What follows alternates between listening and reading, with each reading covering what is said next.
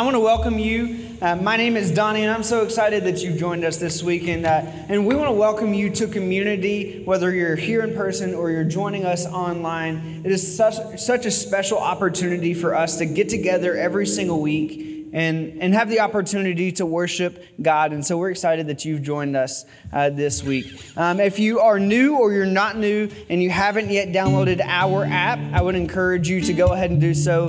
The QR code is going to be on the screen. You can scan that QR code, and, uh, and what it does is it allows us to be able to communicate with you better and just get you some information about community in your hands. And the very first thing you'll see on that is a communication card. And so if you're new with us and you want to kind of skip the line out at our new here cart, you can uh, click on that and just say, uh, give us some information, and we'll get you a new here gift uh, with some information about just who we are, what we're about, and, and how we can help you better. And so, uh, if you're not new with us, we would encourage you to fill that out as well just so we can know that you're here so we can better communicate with you as well. And, uh, and then also on there is uh, a sign up for our pop up market. That's coming up on March the 26th. If you want to be a vendor for that, meaning you want to sell um, some goods, maybe you, maybe you have um, some awesome goods. We saw some cool ornaments at the last one. Whatever it is, whatever you make, we would encourage you to go ahead and sign up to be a vendor on our app right there. And, uh, and mark your calendars. March the 26th, we're going to have our pop up market here on campus, and we're so excited to help the community in that. And last but not least, we want to thank you so much. Uh, for partnering with us in giving. And uh, you can do so three ways. Number one, you can give in the app it's quick, easy, and uh, we, we just want to thank you for partnering uh, with us and giving. Your, your gifts make a difference uh, in this community and around the world. Uh, you can partner, you can give again in the app, you can give online at community.cc, or you could also give in the offering containers in the back. Um, I want to pray as we continue to worship. Let's pray. God, thank you so much uh, for the opportunity to come here to be a part of what you're doing to be a part of your kingdom and, and God to worship you. God, we pray that we can continue to see who you are and how you're moving and working in our lives. Uh, it's in your son's name we pray. Amen.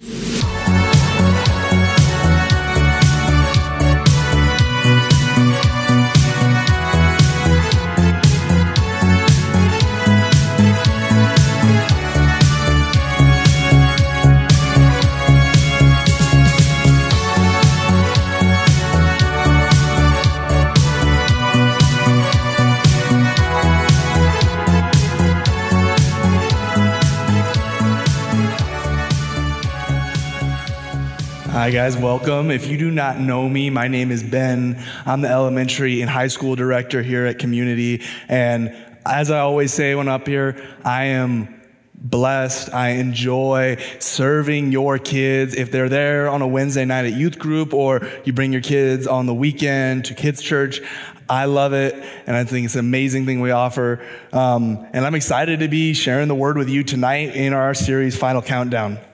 And if you're anything like me, you're forgetful. You forget important meetings. You forget important dates, birthdays, right? Anniversaries. Maybe you forget to extend your car's extended warranty, but don't worry, they're going to call you about it. But we're forgetful of important things. If, if you're anything like me, I feel like every week I'm resetting another password to something I forgot because even important things we're forgetful of. We often think this is only true of these maybe more trivial things, but we're forgetful of very important things. We're forgetful of the very truths that we have built our life on. We're forgetful of the truth that Jesus, although we can say we know, we know the proper doctrines, verses, we know our Bible backwards and forwards. We forget the truth that God desires our heart's attention above all else. We forget the truth of the gospel as we try and build ourselves houses of mud and clay out of our own works when Jesus has prepared a place for you built of his own righteousness. We forget that although we can come to church week after week, we can be still lacking in spiritual zeal and hunger that God desires of us. See, we're so forgetful of even the most important truths in our lives, and Peter is writing this letter to us to remind us. So before we dive in to the scriptures tonight, will you pray with me? God, I thank you for this word. God, I thank you for this church. And God, I pray that as, as this scripture is put before your people, that God, would um, show us areas that we need to repent, show us areas where we can view you, view you more properly. God, I pray that you would just enlighten these people tonight. In Jesus' name, amen. So, Peter is writing to remind the church, and this is what he says in 2 Peter chapter 1, starting in verse 12. He says, Therefore, I intend always to remind you of these qualities, though you know them and are established in the truth that you have. I have I think it is right, as long as I am in this body, to stir you up by way of reminder, since I know that the putting off of my body will be soon, as our Lord Jesus made clear to me. And I will make every effort so that after my departure, you may be able to recall, at any time, recall these things. So, Second Peter Peter knows he has a ticking clock on his life. Jesus has made it clear to him that he is going to die very soon. And if church tradition is to believe, this isn't in our Bibles, but this is what the church historians have written down, that Peter's death was a gruesome one. He was crucified in Rome, but not wanting to dishonor his Lord Jesus, he said, I don't want to be crucified like him. Crucify me upside down. Intense. So he has a ticking talk, clock on his life. And what do we expect Peter to do with the rest of his life? What would you do with the rest of your life, right? You may think, well, Peter had a difficult life. He was a fisherman, which that's not easy. And then he became an apostle to the Jews, which also wasn't easy. He was always in prison, getting beat up. So maybe what he wanted to do to spend the rest of his life was just to relax on some Mediterranean island because he's already had a hard enough life. But that's not what Peter wants to do. But you may think, okay, Peter, Peter's crazy. When the high priest servant came to take Jesus away in the Garden of Gethsemane, he took his sword and he chopped his ear off. So you may think, okay, Peter's crazy. Maybe he's just going to go out guns blazing. He's going to march into Rome. He's going to preach that gospel until someone gets annoyed enough that they're just going to kill him. That's not what Peter says he wants to do with the rest of his life. What Peter says he wants to do with the rest of his life may seem so mundane to us. We may say something like this to him Peter, what are you doing? Peter, you're an apostle. You're the chief of the apostles. Peter, you walked on water with Jesus. That's what you're going to do with the rest of your life. Come on, do something important. But Peter saw it as so important to spend the rest of his life doing it. And the amazing thing is, is that you don't need to be an apostle. You don't need to have this great authority that Peter had. All you need is your faith and your Bible to do what Peter says he wants to do. So, what is it? Peter saw it was good to spend the rest of his life reminding us of the truth. He wanted to remind us who know the truth of the truth. He says it this way I think it is right, as long as I am in this body, to stir you up by way of reminder. He wants to remind us Christians that he wants to remind the church of the truth that they already know. So, Peter doesn't want to remind the people that are new to faith. That's not what he says. Peter doesn't, isn't writing this to a church whose faith is faltering. Peter isn't writing this to a group of people who do not yet know Jesus, but he's rather writing it to the people who are strong in their faith, who are walking the narrow path and if it's true that those people who are strong in faith, walking the narrow path, need reminding of the truth, how much more true is it, is it of us who are faltering in our faith? Who are new to our faith, who do not yet know Jesus. Because if it's great, if it's true of the greater, it's true of the lesser. So, why do we need reminding of the truth if we already know it? Like I said in the beginning, we are forgetful. We forget the truth all the time. And that's not just because when God made our brains, he's, it wasn't perfect, so we're sometimes slips our mind. It's, it's true that we forget things because we're sinners. And we live in a world that has been populated, soaked with sin. So, sin, I don't want you to just think it's like, oh, it's that bad thing that makes me not go to heaven when I die. No, sin affects every crack and corner of our lives. From your relationship with God, your relationship with each other, it affects your marriage, your, your relationships with your kids, how you view work, and it does affect our memory. Theologians have a fancy word for it. They call it the noetic effects of sin. Or it's just simply sin makes people forgetful of what is right. If Adam and Eve, who were living in the Garden of Eden, can hardly remember the one command that God gave them not to eat of the tree, how much more true is it of us who live in a fallen world? Man, we forget the truth.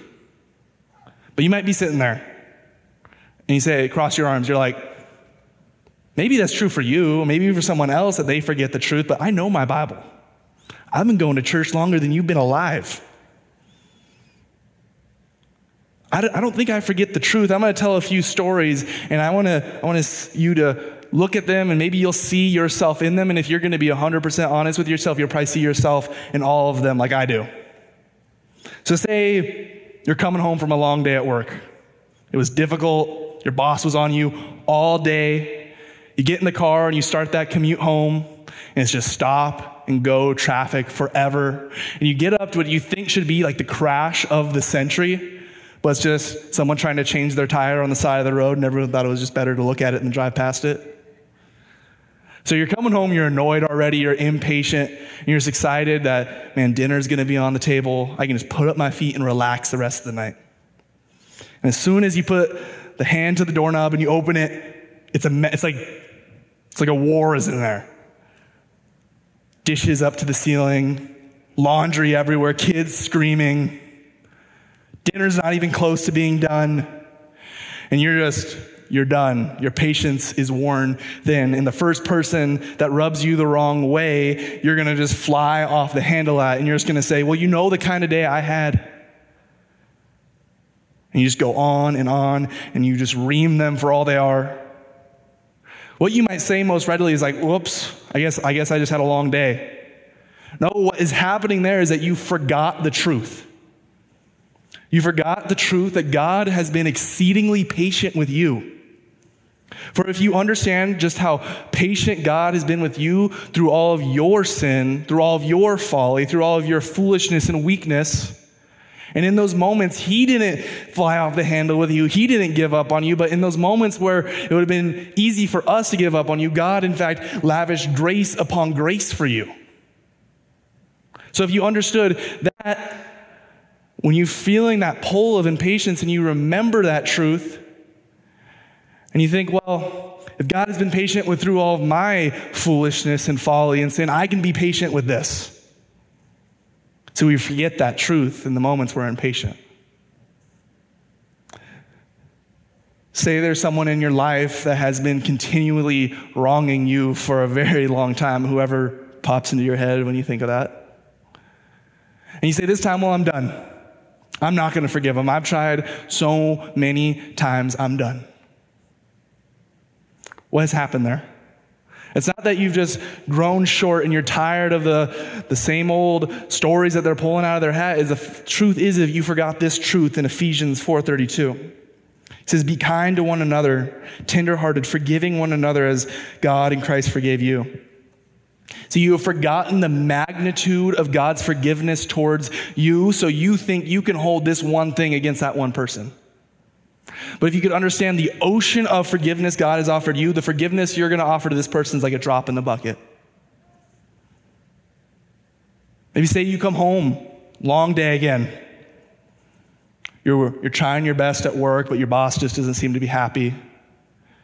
You're pouring your heart and soul into your children, but you don't feel like you're getting any progress. You're trying to love your husband, your wife with a patient and sacrificial heart, but just still feels like it's crumbling. And you've plop onto the bed at the end of the long day, and you find yourself whispering this oh, man, I'm worthless. Man, I'm a screw up, and I hate myself. What's happening there is that you forgot. You forgot this truth that you are deeply loved by God. That you are the very joy of God. You are the apple of God's eyes. You forgot that God has redeemed you and placed you exactly where He desires you with your specific circumstances and backgrounds for His purpose. You forgot that when you feel weak, those are the very moments that God says He's nearest to you. Say you've just fallen in temptation, that same sin has laid you low again. And you don't even want to be close to yourself because you're so disgusted. And so, if you don't want to be close to yourself, you're going to hold God at an arm's distance for a few days until this feeling of shame has passed. You may not say it, but in your heart, you're thinking, man, God's got to be mad at me. Man, God's got to be disappointed that I've fallen into the same sin again. Grace must have dried up. What's happening there is that you have forgotten the truth of the gospel. That in those moments, when a child of God has fallen into sin, are the very moments when your Father who is in heaven sees that child of God falling into the muck and mire of sin. He runs to them, not away from them, like you would with your own child. When you see your own child fall down, you run to them as fast as you can, not say, That's not mine. So when God hears those cries of repentance come from you, He comes and picks you up and restores you by His grace. Say, maybe you've seen yourself slipping more and more away from the truth of the gospel. You find yourself buying into the lie that American Christianity tells you that you can just say you're a Christian. You can say, I went up on that altar call that one time and I'm saved. You can say, Man, I know I'm sinning, but I know it's God's job to forgive me one day. I'll fix it soon, but not today. See, what you're doing is you're forgetting in that moment the very two, the very two things that the gospel calls you to do is not only just believe that Jesus is Lord, but also to repent from your sin. So you're forgetting that true faith is always accompanied by true repentance. See, we who are established in the truth often forget the truth in the heat of the moment, in the busyness of everyday life, of work, of practices, of dinners, family gatherings, we forget the truth in those moments. So we need reminding of the truth, and there's no shame in that. For if it was good to, for Peter to spend the rest of his life doing that thing, how much more is it true of you to remind yourself of the truth every day? And look around in this church. He's writing this to a church. How much more true is it to remind each other of the truth when we see one another forgetting it. So, what does this look like to remind each other of the truth? So, I'm going to tell a story about husbands and wives, but this works between any two people that are Christians friends, mom, sisters, doesn't matter. I'm going to tell about husbands and wives. So, imagine your husband and your wife, you come home and you see that, man, they're having a hard day. You can tell they're discouraged, they're, they're beaten, and they just they tell you all about it. And you can tell they need encouragement. What's our first gut reaction when we see that? We say, Oh, honey, you're amazing. You're the best. It's going to get better. Now, listen carefully. I'm not saying don't say those things. What I'm saying is your first duty as someone who needs to remind each other of the truth is to remind them of the truth first. To say, you are loved by God. God has placed you there for a purpose. God is with you when you're walking through these difficult times. God has created you uniquely for a unique purpose. Remind them of those truths first, and then get on to the other things, how amazing they are, because I'm sure that's very true. See, we need to remind each other of the truth that we're so forgetful of. Remind each other of the truth when you see temptation lays before a friend.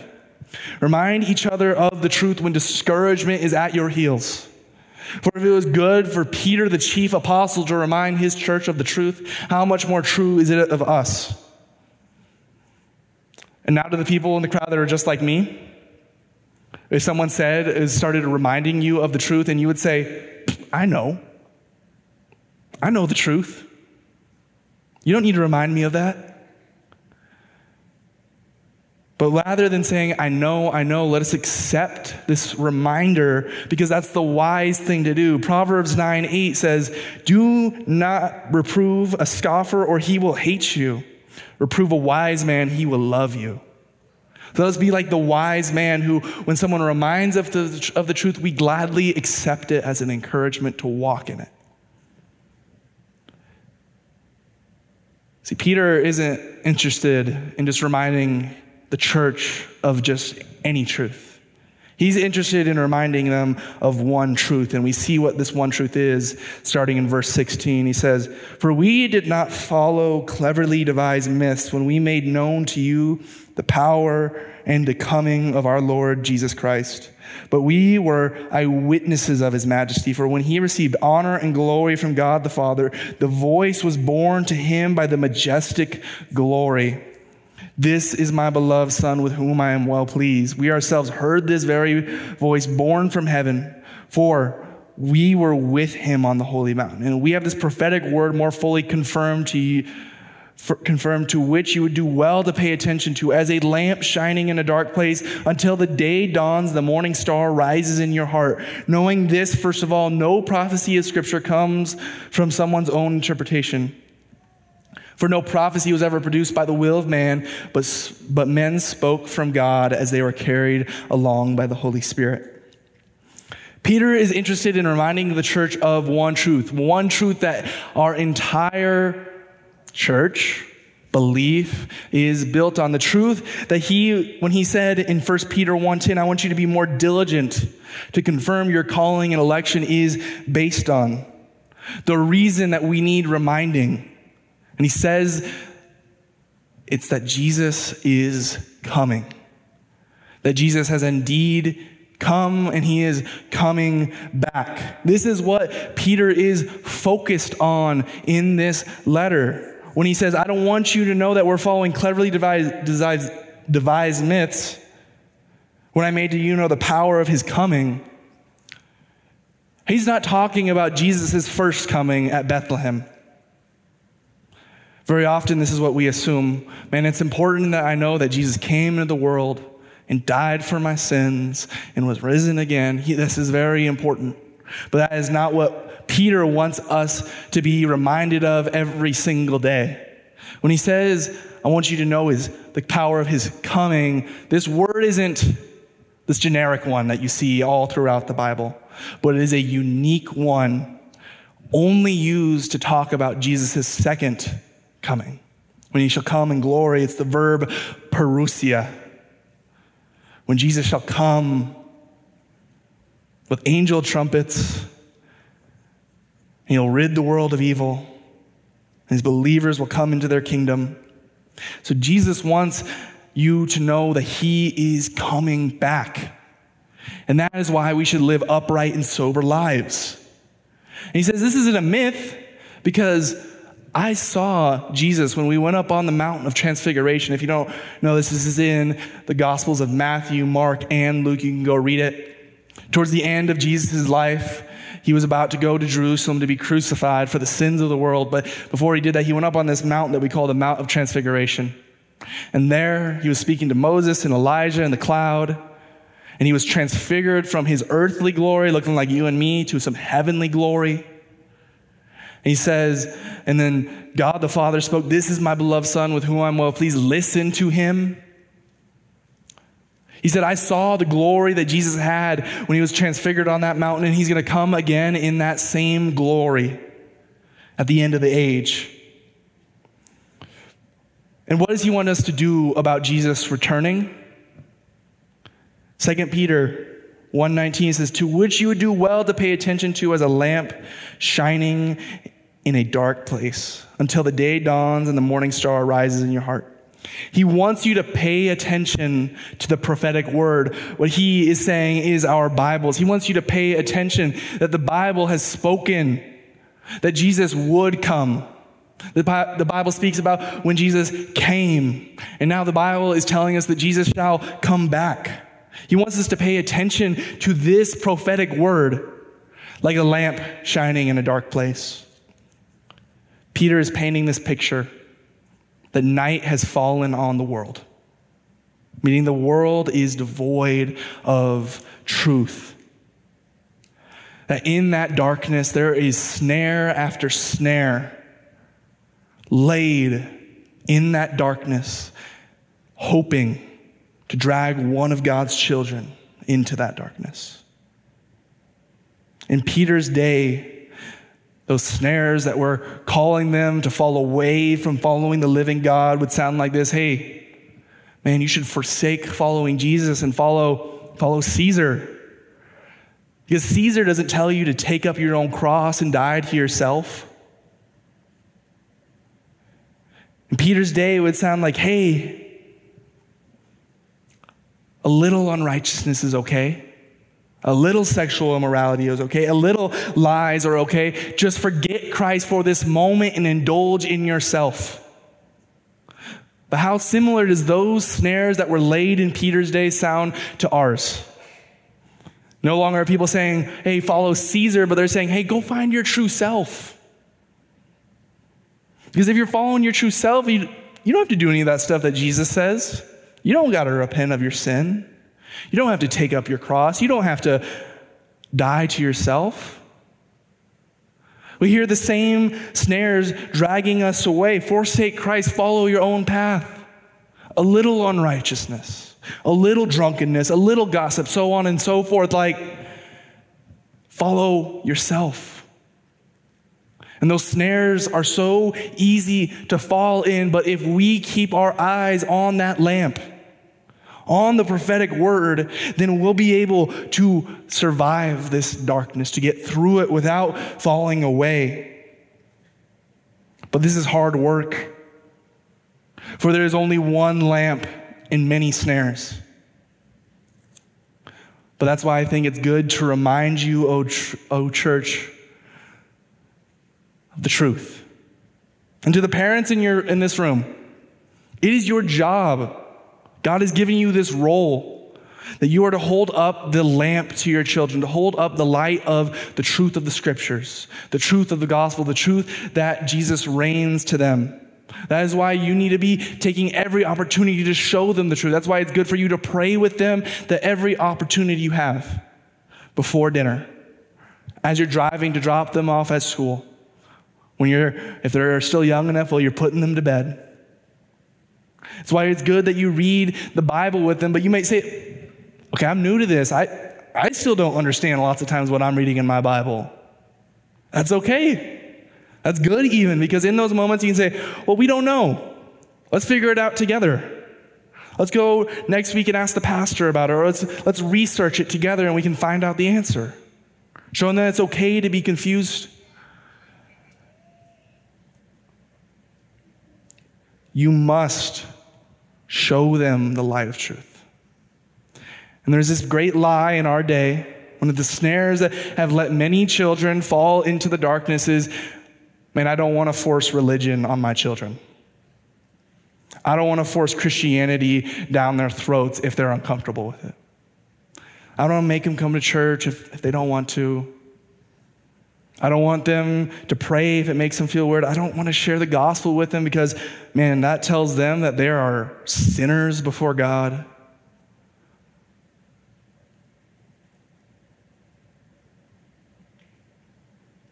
But the reality is, is this light is the only one that will save them. And if you believe the gospel to be true, why would you do anything else but share it with them? And you may be sitting there being like, well, I don't want to do what my parents did. My, my parents were a tyrant with a Bible in the other hand. They only knew the, the verses that would make me feel bad about myself. What I would say is then don't do what your parents did. Don't force Christianity down their throat, but rather use grace, use gentleness, and most importantly, use wisdom to continually show them the light of truth. Because if you're not showing them the light of truth, then they are in that darkness that Peter describes. And then they don't stand a chance. So, parents in this room, I think it's good to remind you that it is good for you to show them the truth at every opportunity you have.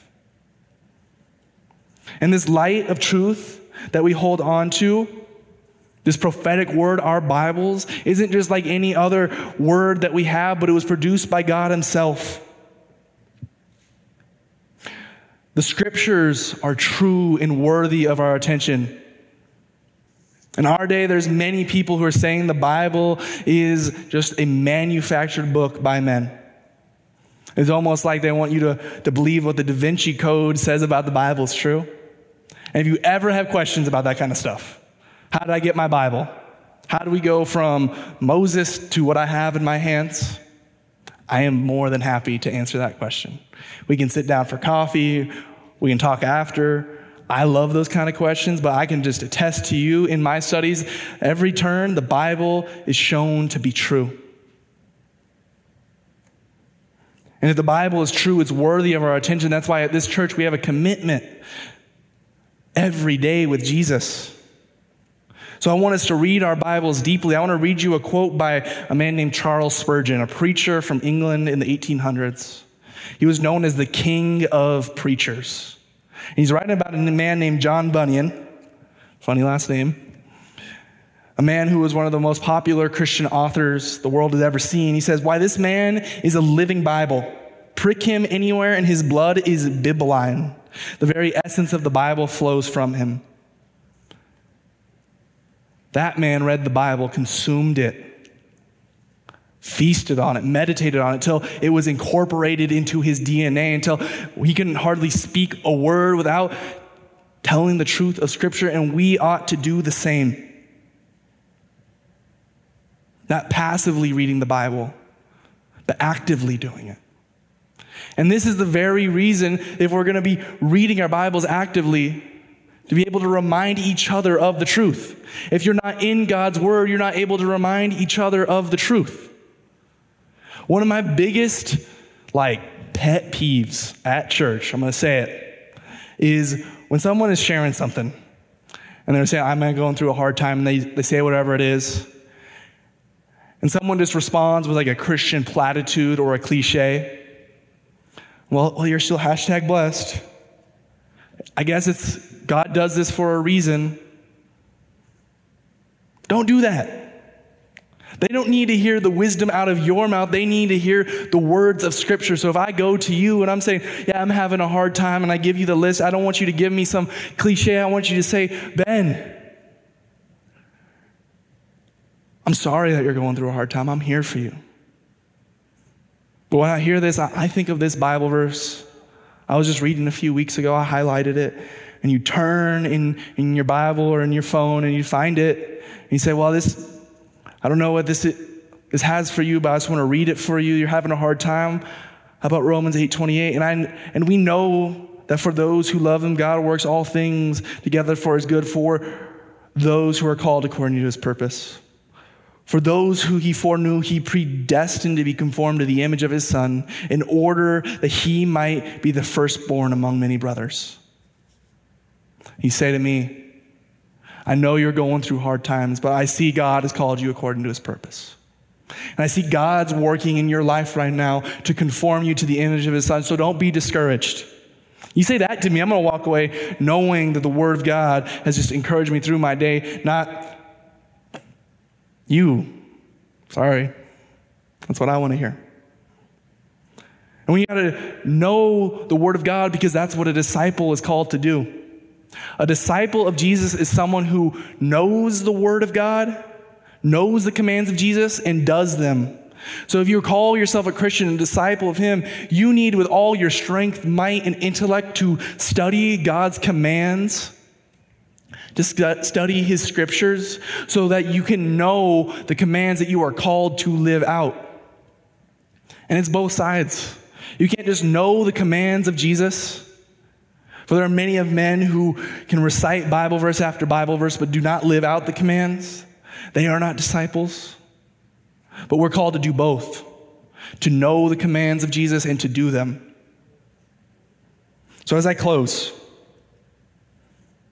I think it's good to remind you, church, to remind you of the truth no matter where we are, to remind you of the grace that there is for you in the gospel right now, to remind you of the redemption that was purchased for you by the precious blood of Jesus on Calvary. I think it's good to remind you that it's good to remind each other consistently and constantly. I think it's good to remind you that you guys should live a life that is according to your election. I think it's good to remind you that Jesus is returning soon and we should live upright and sober lives. And I call you, church, to do that as a family, as friends, as people who together are seeking after our God to remind each other of that truth. Let's pray. God, I thank you for today. God, I thank you for this word, that it's good for us to be reminded of the truth, for our hearts are wayward and forgetful. God, if there's anyone in this room that has forgotten the truth, God, in these moments, just remind them that you are near to them, that you will not cast them out. God, I pray that we would just be strengthened